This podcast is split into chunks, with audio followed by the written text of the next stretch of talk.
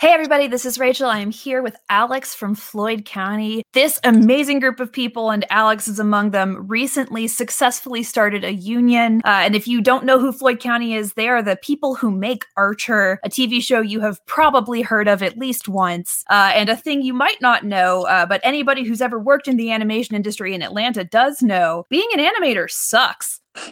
It's a shitty job, actually. It's one of those jobs, and I say this from experience, and I think you'll probably agree with me. The cooler the job is on paper, the worse the working conditions are, almost every time. Oh God, that's kind of true. I hate to tell all of the scout undergrads that are currently working towards, I don't know, working in an animation studio. Like, yeah. Oh, I'm sorry. It looks exciting. The work will look amazing afterwards, but it's gonna suck. Yeah, you have no idea how much time you were gonna spend trying to get one single elbow to anchor right, but you will. Oh, dear God, you just hit me in the PTSD. I'm sorry. Yeah, no, and I mean, that's the thing is, like, at the end of the day, these are jobs. They are production jobs. You are making things, and that's hard work, and it does operate kind of like a factory, and in spite of the cool factor, in spite of how cool the product itself is, right, y'all are still workers. You can blame Disney for that. Oh, like the whole, like, Imagineering thing? Oh, I mean, yeah, like, you know, like, the actual guy Disney, he's the one who current infrastructure that we now use in terms of animation. Sorry, the production line. Right. The production line, yes. Creative infrastructure / production line. Actually, you know, and it's a good sort of nod to what Disney, the corporation, is best at, which is making horrific working conditions sound fun. Yes, it is. Oh boy. Sorry, I know. I told you before this we're going to make it sound cool, but it is kind of cool, right? Because unions, which is what you have done, exist specifically to make these horrible corporate leviathans less powerful and less able to dictate your lives, right? Oh boy. You, well, actually, yeah, you have every idea. So yes, that's exactly it. At the end of the day, the only thing that matters is the product that comes out of the studio. And at the end of the day, what matters is that the studio makes money and that the studio looks good. Yeah. Even if you are just a small part of a studio until, who knows, maybe you're not. Right. If you get very lucky and kiss the right asses, you might become a creative director, and then things will get serious. Exactly. Yeah.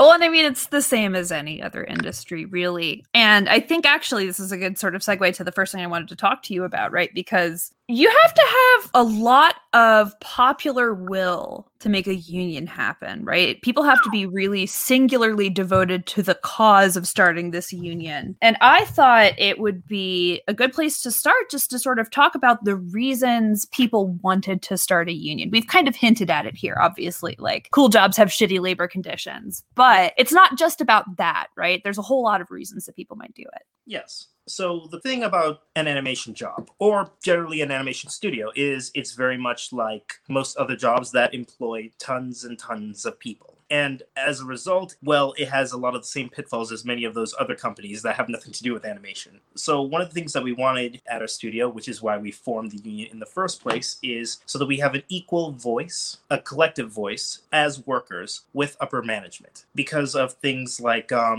well, we want equal pay for every single employee. We want to have programs or whatever it is to make sure that people are held accountable in the case of sexual harassment or harassment in general. Right. So tell me about that. Like, what was the process, right? What process would you like to see? And what are the ways this union can help empower y'all and empower people to, you know, be protected from this and have recourse when it happens? Well, it would be great if we had actual rules, you know, like ones that are written inside of our employee handbooks. I mean, there's probably a small section there, but to be honest, we don't necessarily have a procedure in place, a solid procedure in order to deal with it. And when I say that, or if I bring that up at work, they're going to tell us that our current procedure specifically is to contact HR, to report it to HR. And they say that if they receive a complaint, someone will look into it. But we don't necessarily know what that means. We don't necessarily know if it'll be, how it will be investigated, and what will be done in the meantime if someone reports it. So for example, let's say that I have a problem where another worker who is technically higher up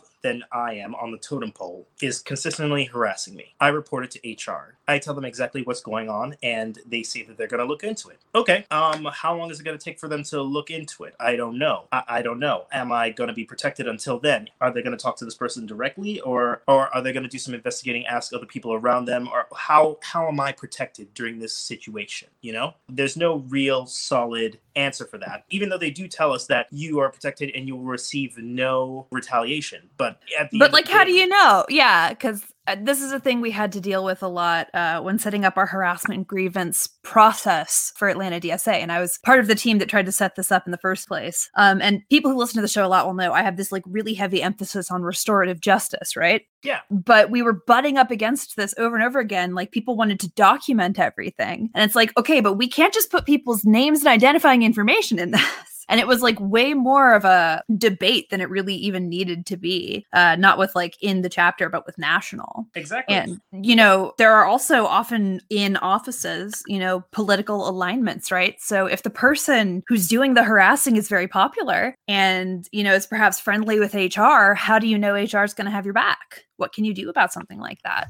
Exactly. And one of the biggest problems is that technically HR is kind of up there in the higher levels of the cliques, you know? When I say the cliques, I mean like the directors, the art directors, not just like, and then below it are like the departments and then the workers below the departments, or you never know how exactly it's divided, because at the end of the day, the animation industry and a studio will cycle through workers so fast. Like it's not uncommon for people to be on a show for just one season or less. Oh yeah, turnover is ridiculous.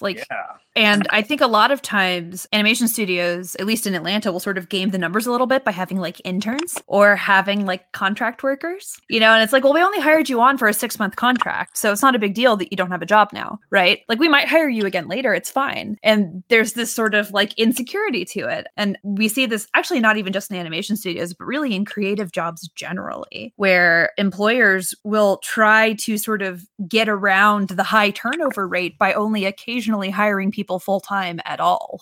Exactly. And that's kind of the idea. That's how they keep rates low. They hire workers. They expect them to have a certain level of proficiency. But at the same time, they kind of expect that they'll only be working for a short period of time. And they kind of help generate that kind of environment. I mean, most people that come in, yeah, they're hired. They know the programs they're supposed to do. They have an understanding of animation. But with every single animated project and every single studio, there are always tiny little nuances that matter. And that's the thing that you don't come into every single studio with. Like, for example, the elbows, you know, like making right.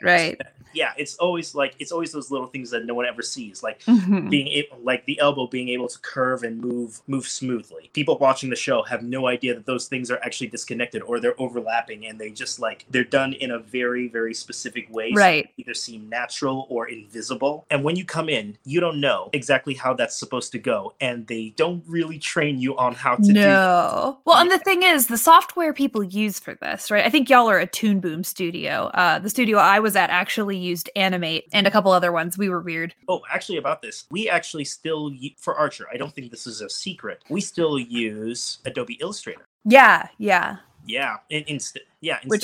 Would be totally fine if you were also using Animate, but you're using Toon Boom. So there's a whole bunch of extra overhead there. And what I was sort of getting at, and this ties in, I think, well with what you're saying, the software that we use to produce these, you know, animations, these games, whatever, it's very open-ended. And so everybody has different sort of standards and practices for how they organize information and for how they, you know, develop their hierarchies and how they sort of name their layers or group, you know, appendages or whatever type of task, right? Those are the little nuances you're talking about. And it's like drinking from a fire hose when you start working at a new place. And if you don't have a good process to train people, then you're just sort of floundering. And I don't think you've said it explicitly, but I do think that was one of y'all's demands, right? Yes, one of our demands was to have a much structured and long-form program to train new employees and current employees. Because, yeah, you can't expect to just receive a bunch of notes and automatically get it. I mean, sometimes people can, but it definitely causes a lot of inconsistency between workers.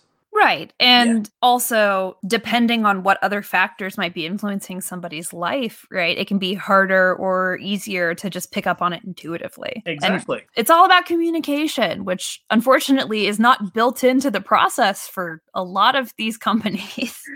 I know, the irony. And we work so close together with each other, like literally side by side. Yeah, but you have no time to talk. Oh. It doesn't matter how open the floor plan is. You don't have time to talk.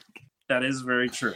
And actually, if you do talk, you're like frowned upon because now you're like interrupting. I know. It's so disruptive, right? Yeah. Yeah. It's difficult to really form any kind of human interaction there that isn't just like meekly, quietly talking over like a water bottle. Yeah. I remember when we were sort of doing the pre-interview for this, one of the things you mentioned was sort of the racism problem.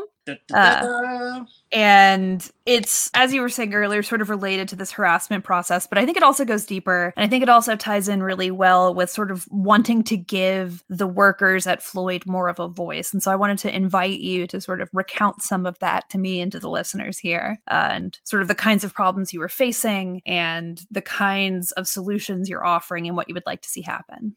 Okay, I'm not exactly sure where to start from here, but let's go into a hypothetical. Let's say that we're in a meeting between the directors, the storyboarders, and your department. So, for example, my department is illustration, and that would traditionally be the Harmony department, the department that's actually creating and rigging assets. So we're in this group, and the vast majority of the workers are white. And of course, there are people from other different backgrounds, but let's say that I'm the only black person in the room. We're talking about what's going to go on in the next episode. And there's this part which focuses heavily on this black character. And then they suddenly turn to me and ask, so we're going to have this character do this, this, and this, and then they're going to do this. And it's going to be great because they're in Africa. By the way, guys, what do you think of that? Do you think of Africa as a concept? Yes. And they look, but they look at me like the only black person in the room. And then your job is to either sign off or be the problem, right? It's sign off or be the problem, or I can try to be the solution. You know, like that's what I want to do. Like, of course, there's this thing going on here, but at the same time, it's like there's a lot of misconceptions with this sort of thing. So, for example, first, why are you just saying Africa? Africa is the second largest continent in the world. You might as well be talking about a third of the world's landmass as a descriptor. I mean, why can't you say something like South Africa, or go even more specific? Like, why don't you say Cape Town? Right. Or yeah, but like I can say something like that, and they're like, oh yeah, that's really good. That's really good. That's a great idea. But let's go back to this and focus on like this mountain that we're actually going to be stationed on. You know, like they'll do something like that to dismiss you. And I'm not saying that this necessarily happened. I'm giving an example. Like, there's a lot of lack of context, and it's very easy for people to be tokenized and kind of just be used. Well, actually, I just described that. Like, you're being tokenized. You're kind of being used as like a device to kind of pat yourself on the back that, oh, you did your thing. Yeah. You asked that one black guy if it was okay, and you didn't really do anything. Tokenization is just about alleviating white guilt. Exactly.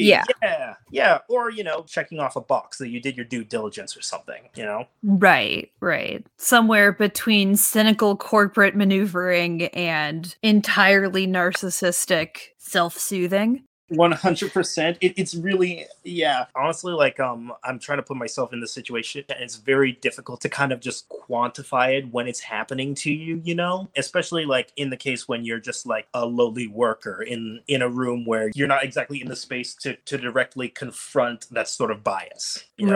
Right. Yeah. It shouldn't be your job. That's a lot of extra work to demand of somebody. That not only do you have to do your job, which is huge and has long hours, but you also have to do all of this education for free. It's definitely not my job to do that. And also, it's definitely kind of like, it'll be a hostile environment if you do anything about that, even if you yourself are in the right. Because, I mean, we're in Georgia. It's an at-will state. Mm-hmm. Right? I'm sorry. Basically they can. Yeah. So Georgia is a right to work state where your employer can fire you for basically any reason. Your unions are as defanged as possible. And basically we are, you know, just cogs. Yep. And also thank you for covering me for my very poor terminology. Oh, no, it's fine. This is my job. Ooh. I do this for the people. I talk about this all the time. Thank you. I do not want to spread some misinformation. Yeah, well, no, I mean, and it's, you know, when you hear something like right to work, right, it's very deliberately framed in a way that makes it sound like a good thing. Yeah, but in practice, like, what it means is, you know, you are subject to at-will employment, which means you can be fired for literally no reason. You can be fired just because they don't like you. Or what they like to say, what is it they like to do? What they like to call it, put you on hiatus or, you know, not call you back for next season. Right. Yeah. And that uncertainty is difficult. And when you have people who have that kind of uncertainty, you know, you don't feel empowered to do anything that might rock the boat. And this is, I know we're talking about racism right now, but I think that that is sort of a central power mechanism within all kinds of marginalization, right? It's that power dynamic where you don't have enough space to authentically defend yourself or advocate for yourself. 100%. And unfortunately, it feeds into every little thing that you do. I mean, it definitely adds a little, huge amount of anxiety to like every single little thing. So for example, if you make a little mistake or if you get a bad evaluation or if you just suddenly start to work a little worse while you're having a bad day, or let's say that you're just sick, then yeah, it just makes everything just a lot harder. And this is common in a lot of workplaces, right? People coming in to work sick because they can't not. Like, they can't afford to miss the money. They can't afford to be seen as absentee. Yeah. I mean, and it I am sure contributed massively to the current state we're in with the pandemic, right? Because this isn't just, you know, animation culture or production culture. This is just our work culture in the country. Mm-hmm. Presenteeism is endemic itself. That's the truth. Mm-hmm. One of the stories you told me, and this is shifting, but it's sort of a similar vein. You told me a story about a couple who were working like the same job, and there were some curious differences. You want to tell me about that?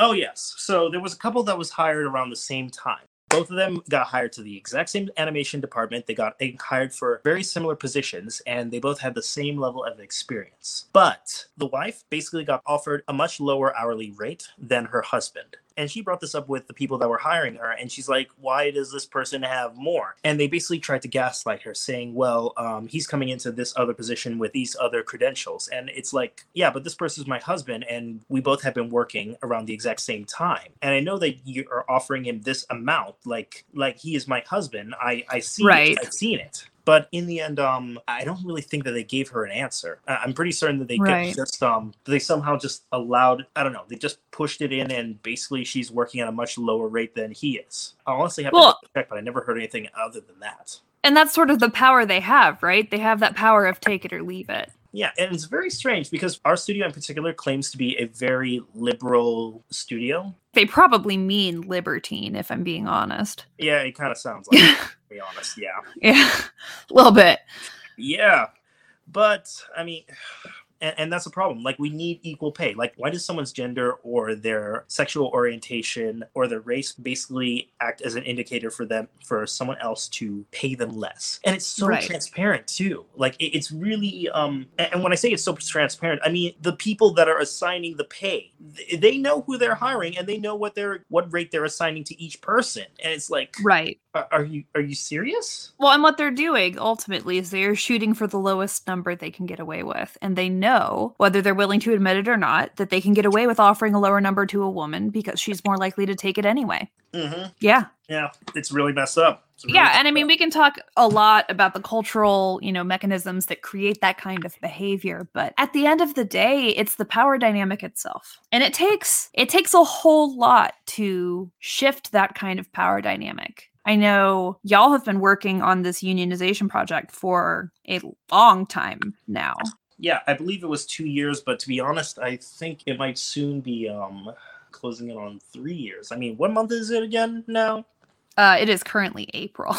Oh, wow. Yeah. Wow. I just remember. It's pandemic time, baby. I know, right? But yeah, we've been working on this for a long time, at least 2 years, and we finally went public with this about a month ago. Right. Yeah, and it's really sad to see that our studio that claims to care about its workers, that really, like the phrase was, we want to do something different from the rest of the animation industry. Right. And we all understood what that was. They went into detail about that, like how they don't want to create a stressful environment full of crunch and not paying employees overtime and just burnout and cycling through employees. Yeah, but we're forming a union because we still have so many of the problems that are associated with the animation industry as a whole. Right. Yeah, and it's not like animation unions are a new thing. Like the first one was formed in California in the 1930s, and it was really hard to get that union. But I mean, they beat Walt Disney. Right. They beat Walt Disney, and that would be like beating Amazon right now. Oh my God, it would be exactly like beating Jeff freaking Bezos. I mean, it's like, oh my God, like back then I think they used gangsters to intimidate individual animators and organizers. So, yeah. Oh my God, really? Yeah. Amazing. It was back in the 30s. Yep. You know, and I mean, let us not take for granted the blood that was shed so that we could be mad about stuff like this. You know, like. I know, right? I think it's important to keep sight of our victories along the way as a collective movement. But yeah, I know y'all went public a month ago. I actually would like to circle back a bit and talk about sort of where y'all started, like how many people were in on it to begin with, I'm not going to ask you who the first person to say the word union was, obviously, but like, you know, how y'all went from presumably just a couple of people to enough people in the building to make it worth it to come out and say, hey, we're going to start a union. All right, I'll do my best. I actually was not around when people first discussed starting a union, but essentially, like, I believe it was on people's lips for about maybe 4 years ago or earlier than that. But it was definitely on people's lips during that time. However, no one really started to form a union until 2 years ago. But essentially, people did have some grievances with the studio. I mean, we definitely had problems in terms of bias, racial sensitivity, work security, harassment. Oh, boy, that one is a big one. And honestly, just worker conditions. So, right. Yeah. But during that time, they realized that a few people might try to start a union. So there actually was an attempt to do this a little earlier. And they kind of shut it down. I believe it was literally just a handful of people. Like you could count the number of workers who thought maybe they should start organizing a union on their using your fingers. Right. But, well, and you know, you hear people say like you shouldn't even try if you're not going to succeed. I think that's bullshit. Actually, I think a lot of the cases of people successfully forming unions require multiple attempts. Oh, 100%. Like, that's the thing. There's nothing that stops you from forming a union again. And the right to unionize is protected by law. So even if you don't get it, when I say you don't get it, as in you go and do the vote and you lose, you can still try again. And you should try again. Because the fact that you unionized in the first place means that there was an inherent problem that needed to be fixed that affected so many people at your workplace. And if you lose, I mean, those problems are still there. I mean, honestly, like if your employers and management is smart, they'll try to fix those problems. But ultimately, there's nothing that guarantees that they will change anything or change their mindset. So you need to try again. Defeat is not the end. Right. I think that's a really good way of framing it. Have y'all had your election already? No, we have not. We are still working and drumming up support. We do have a majority right now. That is 100% confirmed. However, we also need to be smart about this. One of the things that makes having a union right now a little complicated is, dum-dum-dum, the pandemic. Oh, no. Yeah, so thankfully we already started organizing before the pandemic. Like we had meetings in a large room with tons and tons of supporters there. And we still had that support and we were still gaining support. And we do our jobs to call people up, reach out to them and make sure that they both receive information, make sure that we're checking up on them, making sure that they're okay and cataloging all of the major events that happen that are happening at the studio. But at the same time, when you're away from someone and you don't have that physical interaction, you kind of miss something. And don't get me wrong, there are advantages to doing this in a pandemic. For one, it's a lot harder for management to intimidate workers en masse. But at the same time, it's much more difficult to keep in contact with your support group in an organic fashion. But right. Yeah. And sort of maintaining morale and also just, frankly, seeing each other's struggle firsthand. Exactly. There's that. But on the bright side, it also, and I just want to add some positivity to this, it kind of makes it a lot easier for people to maintain their upbeat attitude about it. So for example, like they just heard, oh, we just announced the union. Yay. Oh, someone else is still doing this work for us. This is great. Or like, Or if management tries to intimidate us, they have to do it through using a text format. And when they do that, it has to read a very specific way. So, you know, or it's legally actionable, right? Exactly. Yeah. Because you can't overtly do union busting, but you can do a whole lot of shit to union bust. Exactly. Like you can't, like, for example, like you have to be legal, but at the same time, you can't, like, through text, you can't exactly create and do that weird stare, you know, or like corral, like, your entire workforce into a room and talk to them for like an hour. I mean, you can try and do that, but you know, oh, I'm sorry, I don't have a webcam, but I can still hear you. Or it's like, oh, sorry, my internet cut out. You know, you can pull shenanigans. Right. Yeah. And so obviously, once y'all went public, management knew y'all were unionizing. How did they take it? What have they been sort of doing about that through this process? Well, they obviously have been running an anti-union campaign. They hired a union-busting lawyer, actually. You're kidding. No, they did. Oh no! But Floyd County, no. I know. It's funny. They're paying him way more than us per hour. That's amazing, right? They probably would actually save money by just paying you, but it's not about that, right? It's the principle of the thing. They want to keep the power for themselves. So what else have they been doing? What have they been doing with this attorney who presumably has been telling them exactly how to stay within the lines and make it as unpleasant as possible?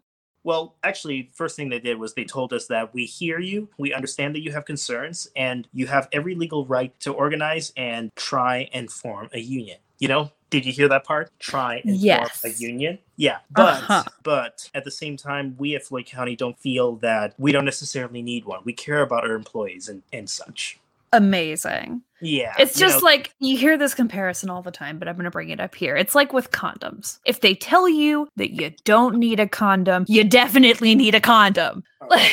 Oh my God. Like, out of all the metaphors you picked, wow, you picked one that I could talk about all day. I'm ethnically from Cameroon. I grew up in Cameroon. And it's one of those places that's very...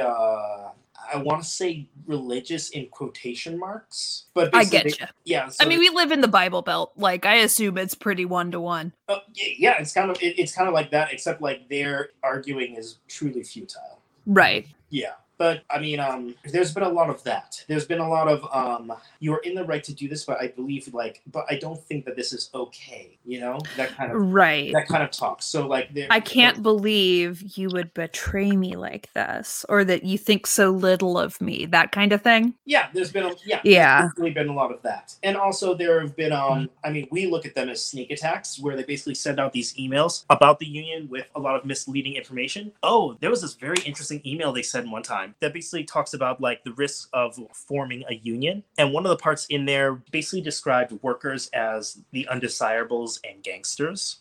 Yeah. I'm sorry, what? Oh, how does that work? Oh, God, I'm trying to remember the exact line that was inside that email, because I really don't want to be inaccurate about this. But there was a portion in this email that was meant to discourage people from forming a union. It was all done very legally. I believe it was from a handbook that was kind of describing what a company could legally do to stop a union. I'm pretty certain like, we're not going to do this, but...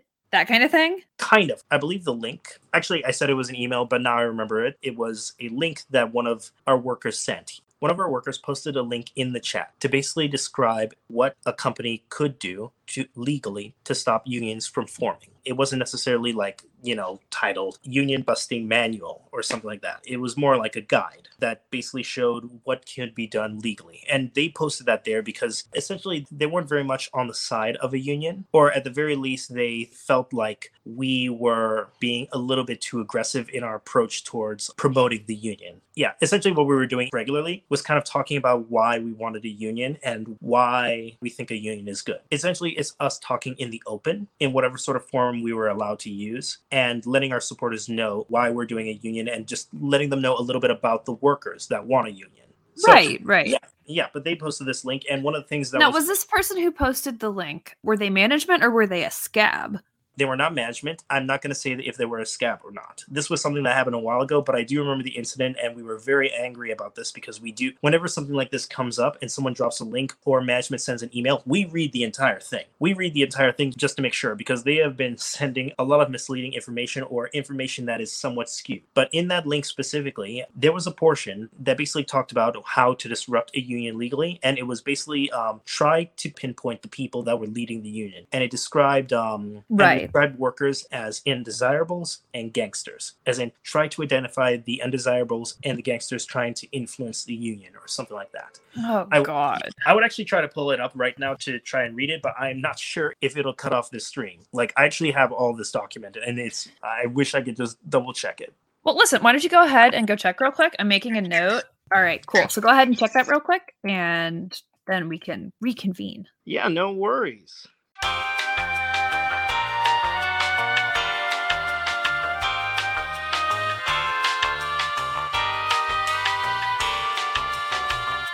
By the way, I am still here. I am still scrolling through it because it is going to take a while to find it. However, no worries. Yeah. However, I am finding a bunch of other interesting little articles that they did send us. One of them was how they were trying to third party us. Like, essentially, they were saying that a union was the work of a third party, and that doesn't really hold up. That doesn't really have our best interest at heart. It's someone else outside of the workers that is trying to convince you to that you need a union when you really don't. Right. You know? Yeah. They've sent us little messages about that. Great. Yeah, isn't it? And it's been really interesting because now I'm starting to remember that they have been sending us a lot of stuff. Well, good.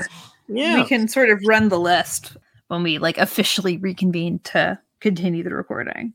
Definitely.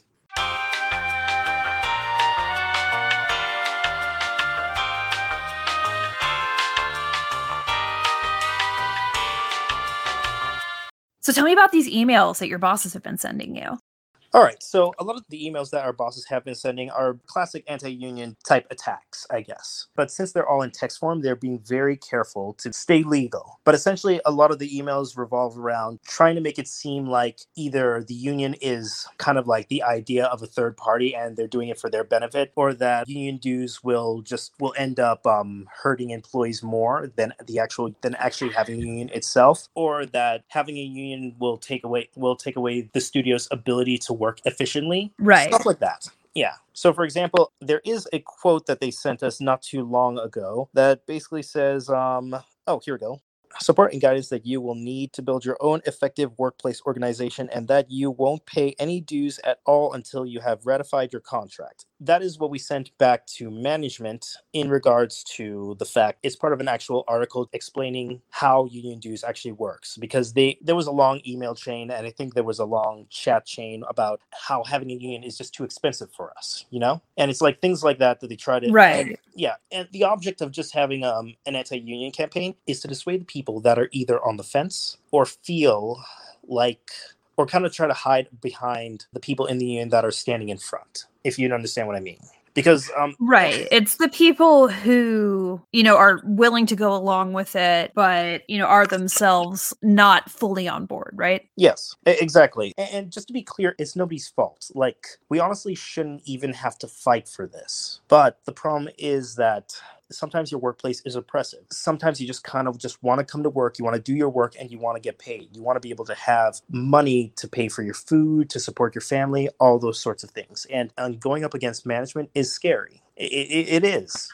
Right. And there's a lot of stuff they can do to make your lives hell, Yeah, exactly. Especially if they decide to target you specifically or call your livelihood into jeopardy or make it seem like you are putting your own livelihood at jeopardy. Yeah, absolutely. Yeah. And you don't actually have to say that's what's happening. You can just sort of allude or pressure people to think of, the union organizers themselves as suspect. Exactly. And to be fair, workers in the animation industry, we sort of feel like fast food workers most of the time.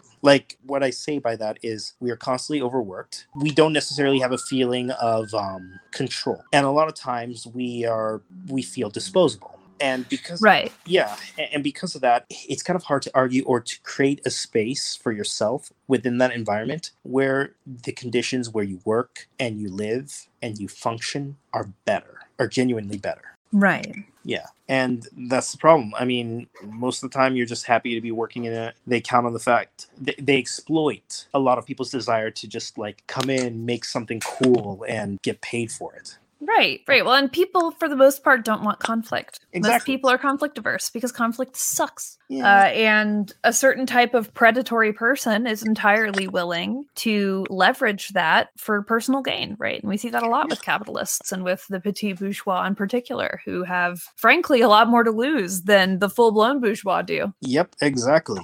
Yeah.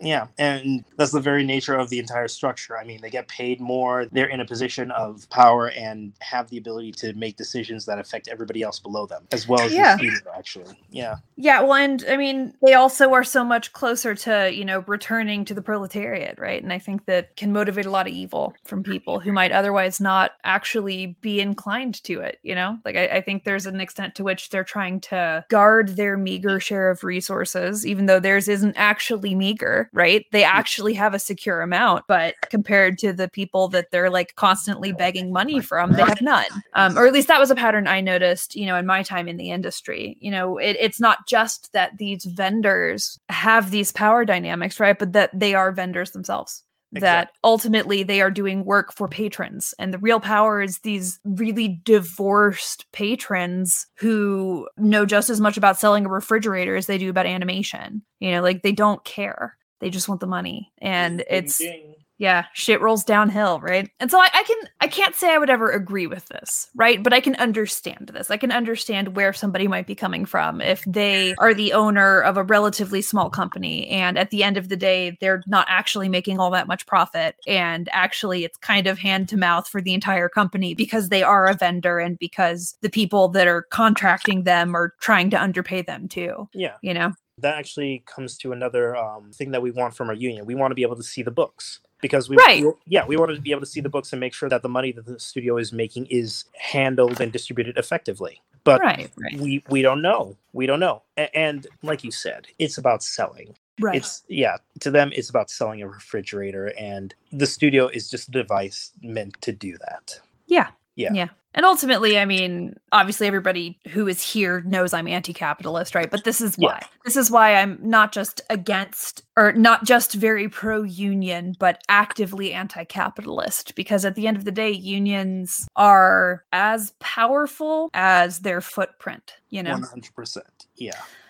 And what I would much rather do is just completely upend the power dynamic altogether. That would be nice, wouldn't it? Yeah, but in the meantime, I am so grateful to people like you who are doing this hard work of organizing unions, who are really fighting to make things better for everybody who's working and making stuff. You know, I get to do the easy job when I'm doing this, right? I just have to talk to you about it and make it sound cool. But like, you have to actually sit through all the meetings and read all of these horrible emails and like, you know, drown yourself in this so that other people can have it better. And I think that is really fucking commendable, and I appreciate it. Thank you. We really do appreciate it. Like, I'll tell you right now, there are people in our union committee that do a lot of work. Way too much work. Guys, if you're listening to this, please take a break. You know who you are.